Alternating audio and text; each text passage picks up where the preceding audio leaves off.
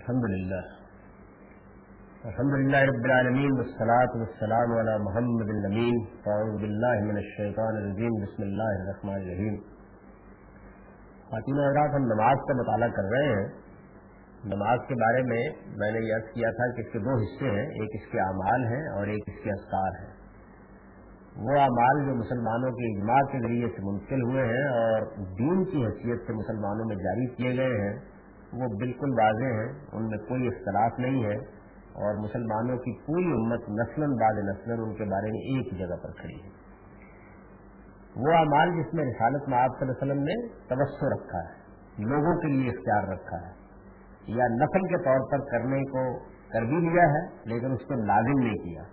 وہ بھی میں نے تفصیل کے ساتھ بیان کر دیے ان میں جتنی چیزیں بھی بیان ہوئی ہیں، اور آپ نے دیکھا کہ بہت دقت نظر سے بعض صحابہ کرام نے حضور کے بعد امال کو دیکھا اور ان کو نقل کیا ہے۔ ان تمام چیزوں میں بہت سی چیزیں تو ایسی ہیں کہ جن کا تعلق بالکل یوں سمجھ لیجیے کہ بیٹھنے، اٹھنے کے خاص طریقوں سے۔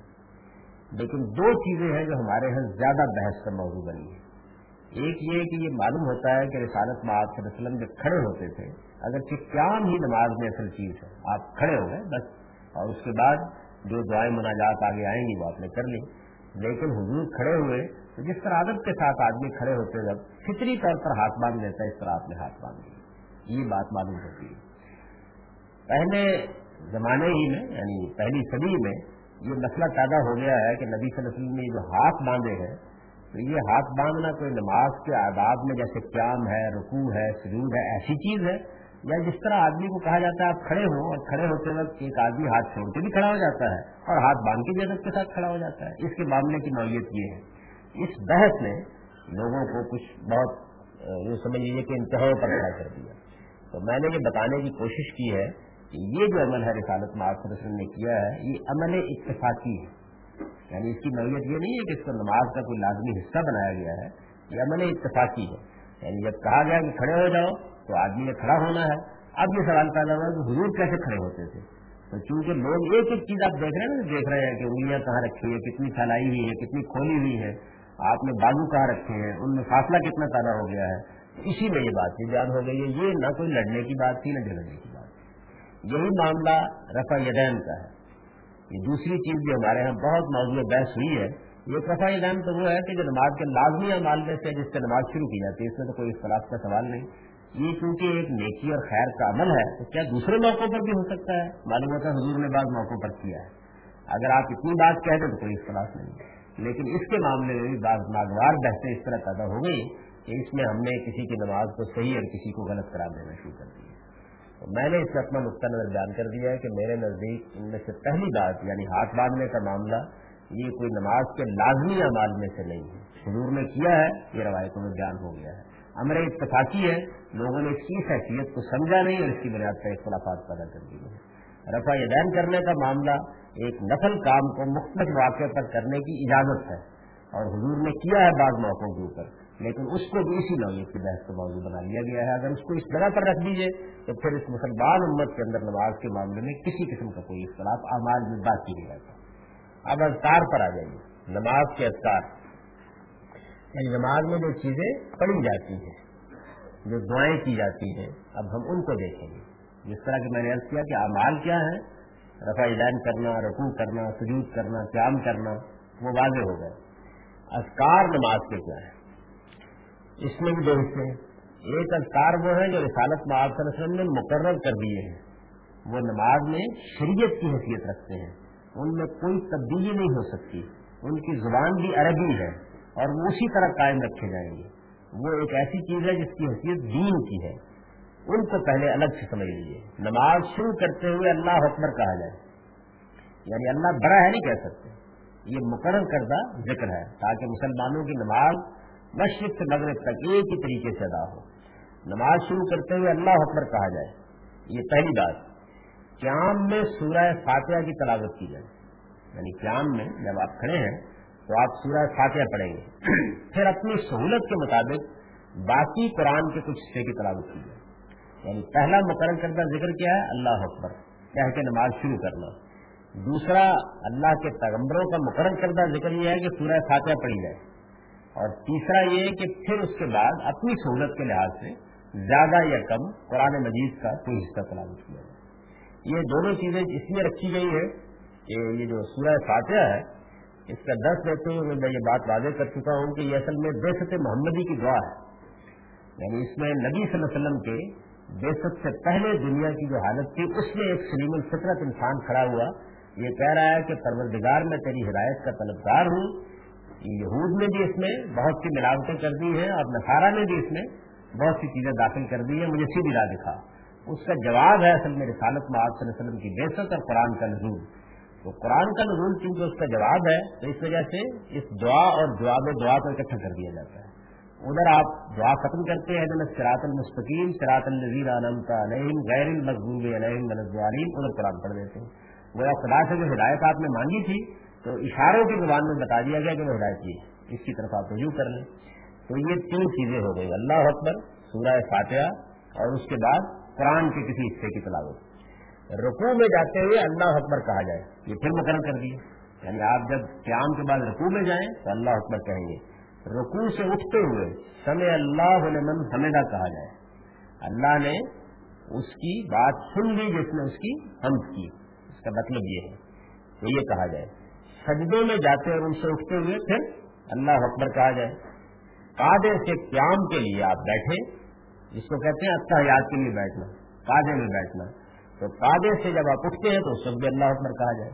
اب نماز ختم کرنے کے لیے ہم نے عمل یہ بتایا تھا کہ دائیں اور بائیں منہ پھیرا جائے لیکن اس موقع کے اوپر ذکر کیا ہے۔ السلام علیکم ورحمۃ اللہ کہا یہ وہ افطار ہے یعنی اللہ اکبر، اللہ سب سے بڑا ہے۔ سمی اللہ علیہ حمدہ، اللہ نے اس کی بات سن لی جس نے اس کی حمد کی۔ اور السلام علیکم ورحمۃ اللہ۔ یہ جو افطار ہے، اور پھر سورہ فاتح اور قرآن۔ ان میں سے یہ تمام اذکار جب امام نماز پڑھائے گا تو ہمیشہ بلند آواز سے کہے گا۔ اللہ اکبر، بلند آواز سے کہے گا۔ سمی اللہ علیہ حمدہ، بلند آواز سے کہے گا۔ یہ بھی سنت قائم کر دی گئی ہے۔ اور مغرب اور عشاء کی پہلی دو رکعتوں میں اور فجر جمعے اور عیدین کی نمازوں میں کراط بھی بلند آواز سے کی جائے گی یعنی کچھ نمازیں ہیں کہ جن میں آپ سری کراط کر سکتے ہیں۔ جیسے زہر کی نماز ہے، جیسے اثر کی نماز ہے۔ لیکن مغرب اور عشاء کی پہلی دو رکعتیں اور فجر، جمعہ اور ایران کی نمازوں میں دونوں دونوں رکعتیں ہوتی ہیں ان کی۔ ان میں کراط بھی بلند آواز سے کی جائے گی۔ مغرب کی تیسری اور عشاء کی تیسری اور چوتھی رکعت میں یہ ہمیشہ سری ہوگی۔ یعنی سری کا مطلب یہ ہے کہ خاموشی سے کراط آپ کریں۔ گے زہر اور اثر کی نمازوں میں بھی یہی طریقہ اختیار کیا جائے یہ نماز کے لیے شریعت کے مقرر کردہ کا ہے۔ یعنی بس نماز پیغمبر نے جو نماز آپ کو دی تھی، وہ ختم ہو گئی اس کے بعد۔ اعمال واضح ہو گئے، ایک نظر پھر اعمال پر ڈال لیجیے یعنی رسول اللہ علیہ وسلم نے نماز جو مسلمانوں میں جاری فرمائی ہے، تو وہ شروع ہوتی ہے اعمال کے لحاظ سے دونوں ہاتھ اوپر اٹھا کے ایسے کرنے سے، یہ رفا یدین ہے، قیام کرنے سے، رکوع میں جانے سے، رکوع سے اس کے قومے میں کھڑے ہونے سے پے در پے دو سجدے کرنے سے، دو رکتیں پڑھ لی ہیں تو کادے میں بیٹھنے سے۔ تیسری چوتھی رقط پر نماز ختم کر رہے ہیں تو کاجے میں بیٹھ کر ختم کر دیں گے۔ اور ختم کرنے کے لیے دائیں اور بائیں منہ پھیریں گے۔ اور اذکار کیا ہے؟ شروع کرتے ہوئے اللہ اکبر کہیں گے، فاتحہ پڑھیں گے، فاتحہ۔ دیکھیے، میں نے کا کوئی ذکر نہیں کیا۔ فاتحہ پڑھیں گے۔ پھر اپنی سہولت کے مطابق قرآن کا کچھ حصہ ملائیں گے۔ پھر اللہ اکبر کہیں گے، پھر سمی اللہ علیہ حمدہ پھر سجدوں میں جاتے ہوئے اٹھتے ہوئے اللہ اکبر۔ پھر کاجے سے قیام کے لیے اٹھتے ہوئے اللہ اکبر۔ اور نماز ختم کرنے کے لیے السلام علیکم ورحمۃ اللہ السلام علیکم ورحمۃ اللہ پھر یہ بھی بتا دیا کہ ان میں سے کیا بلند آواز سے کہنا ہے، کیا سخت آواز سے کہنا ہے۔ یہ نماز مکمل ہو گئی۔ یہ نماز آپ نے پڑھ لی تو نماز میں کوئی کمی، خامی نہیں باقی رہ گئی۔ پوری ہو گئی یہ نماز۔ نماز کے لیے شریعت کے مقرر کردہ اذکار یہی ہے یعنی جتنے میں نے بیان کر دیے، ان کی زبان عربی ہے۔ یعنی ان کی زبان کے معاملے میں کوئی ترجمے کا طریقہ نہیں اختیار کیا جا سکتا۔ ان کی زبان عربی ہے۔ قرآن عربی میں نازل ہوا ہے۔ فاتحہ اور جو قرآن کا آپ حصہ ملاتے ہیں، وہ قرآن ہے۔ اس میں یہ نہیں ہو سکتا کہ آپ اس کا ترجمہ پڑھیں۔ وہ قرآن نہیں رہے گا۔ وہ عربی میں ہوگی اسی طرح اللہ اکبر یا سمی اللہ علمن حمدہ، یہ عربی میں رہیں گے۔ ان کی زبان عربی ہے۔ اور نماز کے امان ہی کی طرح یہ بھی اجماع اور تواتر عملی سے ثابت ہے۔ یہ جتنے اذکار میں نے بیان کر دیے ہیں، ان پر مسلمانوں کا اجماع ہے۔ جس طرح قرآن پر مسلمانوں کا اجماع ہے، اسی طرح ان اذکار پر اجماع ہے۔ مسلمان نسل بعد نسل انہیں اذکار کے ساتھ نماز پڑھ رہے ہیں۔ یہ ان کا عملی تواتر ہے۔ اس کو جاننے کے لیے آپ کو نہ بخاری پڑھنی ہے، نہ مسلم پڑھنی ہے۔ یہ مسلمانوں کے اجماع اور تواتر کے ساتھ ممکن ہو گئے ہیں۔ اور پوری طرح محکم طریقے سے مسلمان امت نے اس کو اختیار کر رکھا ہوا ہے۔ اب یہ اذکار آپ نے کر لیے۔ ان کے علاوہ، ایک اور چیز سمجھ لیجیے ان کے علاوہ یعنی یہ اذکار ہو گئے، ان میں کوئی تبدیلی نہیں ہو سکتی، ان میں کوئی تغیر نہیں ہو سکتا، ان کی زبان نہیں بدلی جا سکتی۔ یہ جس جگہ رکھ لیے گئے ہیں، اسی جگہ کیے جائیں گے۔ جس جگہ قیام کی جگہ رکو نہیں ہو سکتا، اسی جگہ جہاں سورہ فاتحہ ہے وہی رہے گی یہ تو مقرر کردہ اذکار ہے۔ ان کے علاوہ نماز پڑھنے والا جس زبان میں چاہے تصویر تحمید اور دعا مناجات کی نوعیت کا کوئی ذکر اپنی نماز میں کر سکتا ہے۔ یعنی اس کے علاوہ یہ کر لیا آپ نے؟ نماز کے اس کے علاوہ بھی بہت سے آپ امال کر رہے ہیں نا اس میں، اٹھ رہے ہیں، بیٹھ رہے ہیں، سجدے میں جا رہے ہیں، ان کی میں تفصیل کرتا ہوں ان میں لوگوں کے اختیار پر معاملہ چھوڑ دیا گیا تاکہ انسان کا اپنا ذوق اور انسان کا اپنا فہم اور خدا سے تعلق کے لیے اس کی اپنی ضروریات بھی ساتھ ملک ہو جائے۔ ایک حصے کو مقرر کر دیا گیا، ایک حصے کو لوگوں کے لیے چھوڑ دیا گیا۔ ان کے علاوہ نماز پڑھنے والا جس زبان میں چاہے تصویر و تحمید اور دعا مناجات کی نوعیت کا کوئی ذکر اپنی نماز میں کر سکتا ہے۔ لیکن اس کی نوعیت حضور نے واضح کر دی یعنی وہ تصویر ہوگی، وہ تحمید ہوگی، وہ دعا ہوگی، وہ مناجات ہوگی۔ یہ کر سکتا ہے۔ نبی صلی اللہ علیہ وسلم نے اس بات میں جو کچھ فرمایا ہے، اور آپ کے جو مختارات روایتوں میں نقل ہوئے ہیں، ظاہر ہے کہ حضور نے جب یہ اجازت دی ہے، تو اس کو بھی بیان کیا۔ اور اسی طریقے سے خود آپ نے بھی ان موقعوں کے اوپر ذکر کیے۔ یعنی جب آپ نے کہا کہ تم اپنی مرضی سے اب کوئی ذکر، کوئی تصویر کچھ کر سکتے ہو، تو خود آپ نے بھی تو اپنی اس روا کو استعمال کیا ہے۔ تو یہ سب کچھ ہمارے پاس تاریخ میں نقل ہو گیا۔ اب ہم حدیث کی طرف رجوع کر رہے ہیں۔ یعنی یہ وہ موقع ہے جو اختیار کا موقع ہے کہ جس میں حضور کے اعمال دیکھے ہوتے ہیں۔ آپ نے کیا ذکر کیا ہے؟ ظاہر اس سے زیادہ خیر و برکت کی کوئی چیز نہیں ہو سکتی۔ اس کے جاننے کا واحد ذریعہ حدیث ہے، حدیث ہی ہونی چاہیے۔ یہ نبی صلی اللہ علیہ وسلم کے تاریخی ریکارڈ کو اب ہم دیکھیں گے کہ آپ نے ایک نماز مقرر کر دی، وہ تو مسلمانوں کے اندر جاری ہو گئی۔ مسلمانوں کے پاس اگر اتنی ہو تو اس میں کسی اضافے کی ضرورت نہیں ہے۔ لیکن جس جگہ آپ نے اختیار دیا، اس میں اپنے اختیار کو آپ نے بھی استعمال فرمایا۔ جیسے امال میں آپ نے دیکھا کہ لوگوں نے کیسی دقت نظر کے ساتھ یہ دیکھا کہ اچھا ہاتھ کہاں رکھے ہیں؟ اٹھے کیسے ہیں؟ بیٹھے کیسے ہیں؟ ایسے ہی آپ نے اپنے اس اختیار کو کیسے استعمال کیا، اس کی تفصیلات سے حدیث کی کتابیں بڑی پڑی ہیں۔ ان کا ایک خلاصہ میں آپ کے سامنے ایک ترتیب کے ساتھ میں بیان کر رہا ہوں۔ سب سے پہلے قیام کو لیجیے یعنی نماز قیام سے شروع ہوتی ہے۔ تو اللہ اکبر کہہ کہ آپ نے نماز شروع کر لی۔ تو قیام میں نبی صلی اللہ علیہ وسلم کیا کرتے تھے؟ نماز کی پہلی رکت میں، تکبیر کے بعد اور کراط سے پہلے یعنی اللہ اکبر کہہ کہ نماز شروع کر لی، فاتحہ بھی نہیں پڑی تکبیر کے بعد اور کراط سے پہلے رسول اللہ علیہ وسلم کبھی کوئی دعا کرتے اور کبھی اللہ تعالیٰ کی حمد و صلاح بیان کرتے۔ کبھی کوئی دعا کرتے اور کبھی اللہ تعالیٰ کی حمد و تین چیزیں کی جا سکتی ہیں نماز میں۔ یا تصویر تحمید ہوگی تصویر ہوگی، تحمید ہوگی یا دعا مناجات ہوگی۔ تو کبھی آپ اس موقع کے اوپر نماز کو شروع کرتے وقت سورہ فاتحہ پڑھنے سے پہلے، پہلی رقط میں اچھا کیونکہ اس کو آپ نے کبھی جاری نہیں کیا لوگوں میں، تو پتہ بھی نہیں چلا کہ کیا کرتے ہیں۔ اتفاقن ایک معاملہ ہوا جس سے پتا چلا کیا کرتے ہیں۔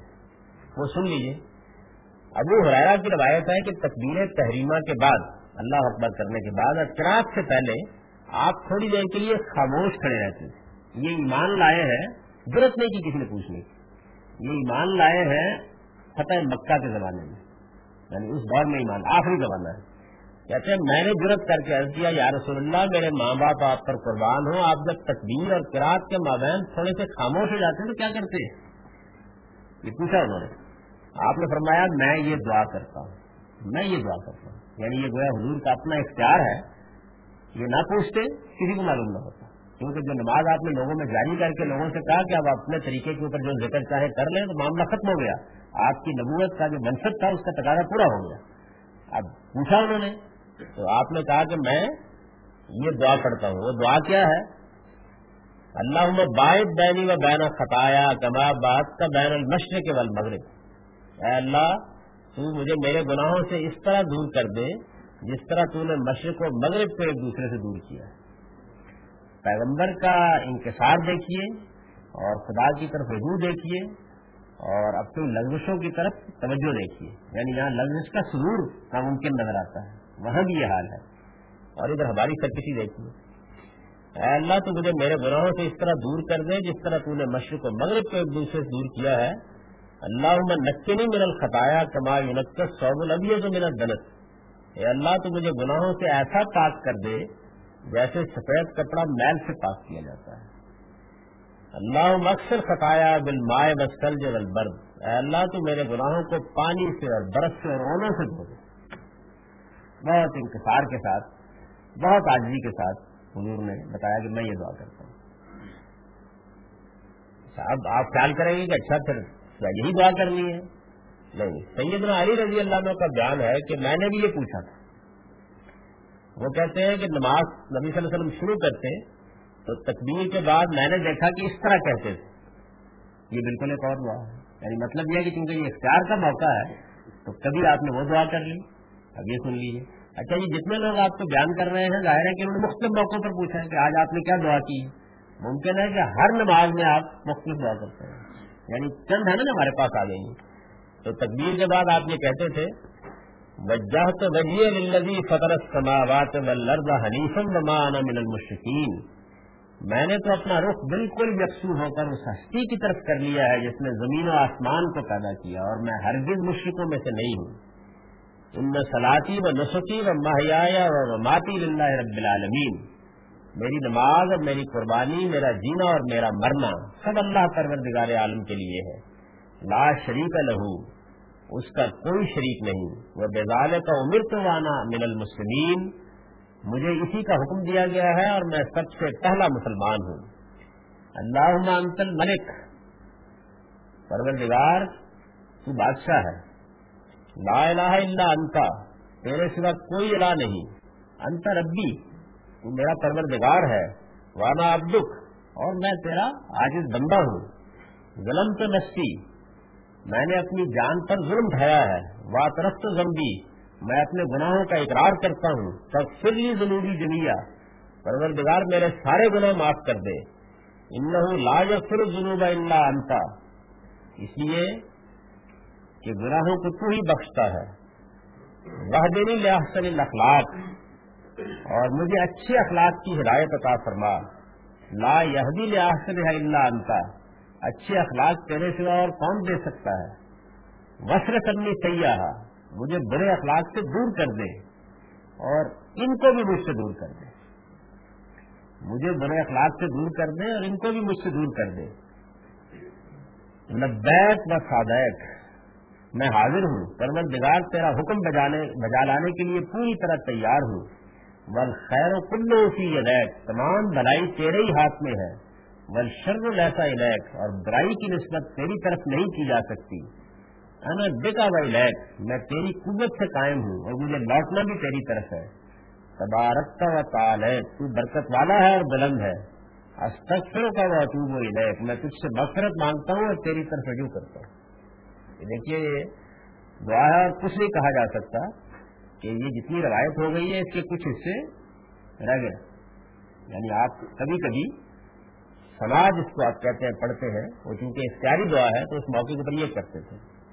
ام المومنین سیدہ عائشہ سے روایت ہے کہ رسول اللہ علیہ وسلم نماز کی ابتدا ان کلمات سے کرتے تھے۔ انہوں نے کسی موقع کے اوپر یا پوچھا، یا یہ بھی ہو سکتا ہے کہ بعض اوقات آدمی ذرا بلند آواز سے پڑھ دیتا ہے۔ تو سنو اس موقع کے اوپر آپ نے کیا کہا سبحان و تبار قسمک و تعالی جدک یہ سید عائشہ نے سنا کہ آپ یہ کہہ رہے ہیں کہ اللہ تو پاک ہے اور ستوب صفات بھی، تیرا نام بڑی برکت والا ہے، تیری شان بڑی بلند ہے اور تیرے سے کوئی نام یعنی یہ حضور کے اذکار میں سے ایک ذکر ہے. اب یہاں جب علماء نے یہ کہا کہ کچھ نبی صلی اللہ علیہ وسلم کے اذکار بھی لوگوں کو کرنے چاہیے، تو انہوں نے اس کا انتخاب چھوٹی تھی نا عبارت، تو لوگوں سے کہا آپ یہ پڑھ لیے تھے ظاہر ہے کہ نماز کا جو صحیح تصور ہے، اس سے آپ دیکھ سکتے ہیں کہ اذکار کیا ہے عام لوگوں کو جب بچپن میں نماز کی کتاب دی جائے گی اور نماز سماج سے شروع ہوتی ہے اور یہ بیان کر دی جائے گی، تو وہ اس کو مستقل سمجھ لیں گے، یہی حصہ ہے اس کا۔ اور نتیجہ تک اگر کسی جگہ کوئی دیکھیں گے کہ دوسرا آدمی کوئی اس سے مختلف کام کر رہا ہے، یا اس کا سر پھاڑیں گے اپنا سر پھاڑیں گے علماء کا کام یہ ہے کہ وہ بالکل درست طریقے سے بتائے کہ کیا چیز ہے اصل میں۔ یعنی جو بات میں نے آپ پر واضح کرنے کی کوشش کی ہے کہ ساری کی ساری نماز جتنی حضور نے جاری فرمائی ہے، وہ پہلے بیان کر دی۔ ختم ہو گیا معاملہ۔ اب یہ حضور کے اختیارات ہیں۔ یعنی آپ نے کسی موقع کے اوپر جہاں ہمیں اجازت دی ہے، کوئی ذکر کرنے کی، کوئی دعا کرنے کی، تو لوگوں نے یہ جاننے کی کوشش کی کہ آپ کیا کرتے ہیں۔ تو یہ معلوم ہو گیا۔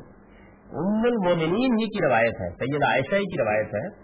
کہ رات کی نماز نبی صلی اللہ علیہ وسلم اس دعا سے شروع کرتے تھے۔ یعنی ایک تو ہے نا عام نمازیں تحجد کی نماز جب آپ شروع کرتے تو اس میں جب آپ اللہ اکبر کہہ کے سورہ فاتحہ پڑھنے سے پہلے خاموش بظاہر لگتا ہے جس وقت ہوتے تو اس وقت وہ کہتے ہیں یہ دعا کرتے۔ وہ بھی سن لیجیے اللہ مربا جبریلا میں قیل و اسرافیل، فاطر السماوات والارض، عالم الغیب والشہادہ انت تحفظ بین عبادك فيما كانوا فيه يختلفون اهدني لمختلف فيه من الحق۔ بےزنک ان کا تحبی منتشا مستقیم ابھی جو قرآن مجید کا ایک حصہ آپ نے سنا ہے، جس سے میں نے درس دیا، جس میں یہ بتایا گیا ہے کہ یہ قرآن کس لیے نازل کیا گیا، اختلافات میں اللہ تعالیٰ نے کیا رہنمائی فرمائی ہے اور حضور کے اوپر کیا عنایت ہوئی ہے اور ان کی وساطت سے صرف مسلمانوں پر کیا ہوئی ہے، حضور نے اس کو ایک دعا میں بدل دیا اور دیکھیے کس خوبصورتی سے بدلا ہے۔ اے اللہ جبریل و میکیل اور اسرافیل کے پروردگار، زمین و آسمان کے پیدا کرنے والے، غیب و حضور کے جاننے والے، تو اپنے بندوں کے مابین ان کے اختلافات کا فیصلہ فرمائے گا۔ حق کے معاملے میں جتنے اختلافات ہیں، تو اپنی توفیق سے ان میں میری رہنمائی فرما۔ اس میں شبہ نہیں کہ تو جس کو چاہتا ہے اپنے قانون کے مطابق سیدھی راہ کی ہدایت بخشتا ہے۔ اسی سے آپ نے یہ دعا ترتیب دے دی۔ ابن عباس رضی اللہ عنہ کو بھی بہت شوق تھا کہ وہ دیکھیں کہ حضور تحجد کیسے پڑھتے ہیں۔ ان کی خالہ ہے نا سیدہ میمونہ جو ام المومنین ہے، رضی اللہ عنہ۔ ایک رات میں بڑی تفصیل سے بیان کرتے ہیں کہ میں نے یہ خیال کیا، اور ابھی زیادہ عمر نہیں تھی۔ تو میں نے خیال کیا کہ میں آج رات ان کے یہاں سوؤں گا اور پھر یہ دیکھوں گا کہ حضور تاجد کیسے پڑھتے ہیں۔ تو یہ بیان کرتے ہیں کہ حضور اٹھے اور پھر وہ وضو کی کیفیت بیان کرتے ہیں، اس طرح آپ گئے، اس طرح آپ نے پانی اڑھیلا، اس طریقے سے آپ نے وضو کیا۔ اور وضو کرنے کے بعد آپ نماز کے لیے کھڑے ہوئے جب، تو میں بھی کھڑا ہو گیا۔ اور کھڑا ہو گیا ادھر۔ تو حضور نماز شروع کر چکے تھے تو آپ نے ادھر سے ہاتھ سے کام کرا اور گھما کے ہم کو بچے تھے نا تو میں پوری تفصیل بیان کی ہے۔ کہ آپ نے مجھے گویا بتایا کہ نہیں اس جانب کھڑے ہوتے ہیں اگر نماز۔ اس موقع کے اوپر ہی صاف معلوم ہوتا ہے کہ جو انہوں نے دیکھا کہ حضور نے نماز شروع کی، اللہ اکبر کہا اور اس کے بعد آپ نے ایک دعا کی، سورہ فاتح پڑھنے سے پہلے۔ یہ دیکھیے، اس سے بالکل مختلف ہے جب تک آپ سن چکے ہیں۔ یہ بھی سنیے۔ اللہ لکل ہم التقیم السماوات والارض ومن فیہن. اے اللہ، ہم تیرے لیے ہے، تو زمین و آسمان اور ان کے درمیان کی ہر چیز کا قائم رکھنے والا ہے. ولکل ہم اور ہم تیرے لیے ہیں. لقم ان کو سماوات ولد ومن فیہن زمین و آسمان اور ان کے درمیان کی ہر چیز کی بادشاہی تیرے لیے ہے. ولکل ہم اور ہم تیرے لیے ہیں. انتر نور السماوات ولد تو زمین و آسمان کی روشنی ہے. وہ منفی ہلنا اور ان کی بھی جو زمین و آسمان میں ہے. ولکل ہم ہم تیرے لیے۔ انت ملک السماوات والارض۔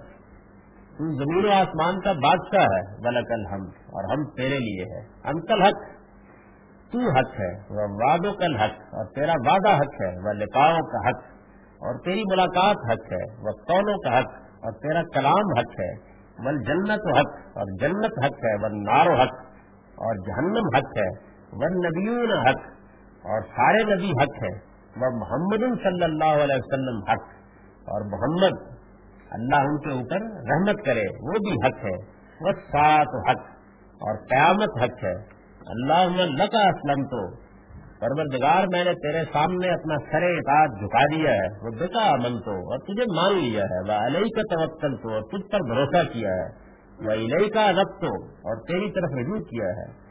ربکا کا سنتو اور تجھے ساتھ لے کر تیرے دشمنوں سے لڑنے کے لیے نکلا ہوں۔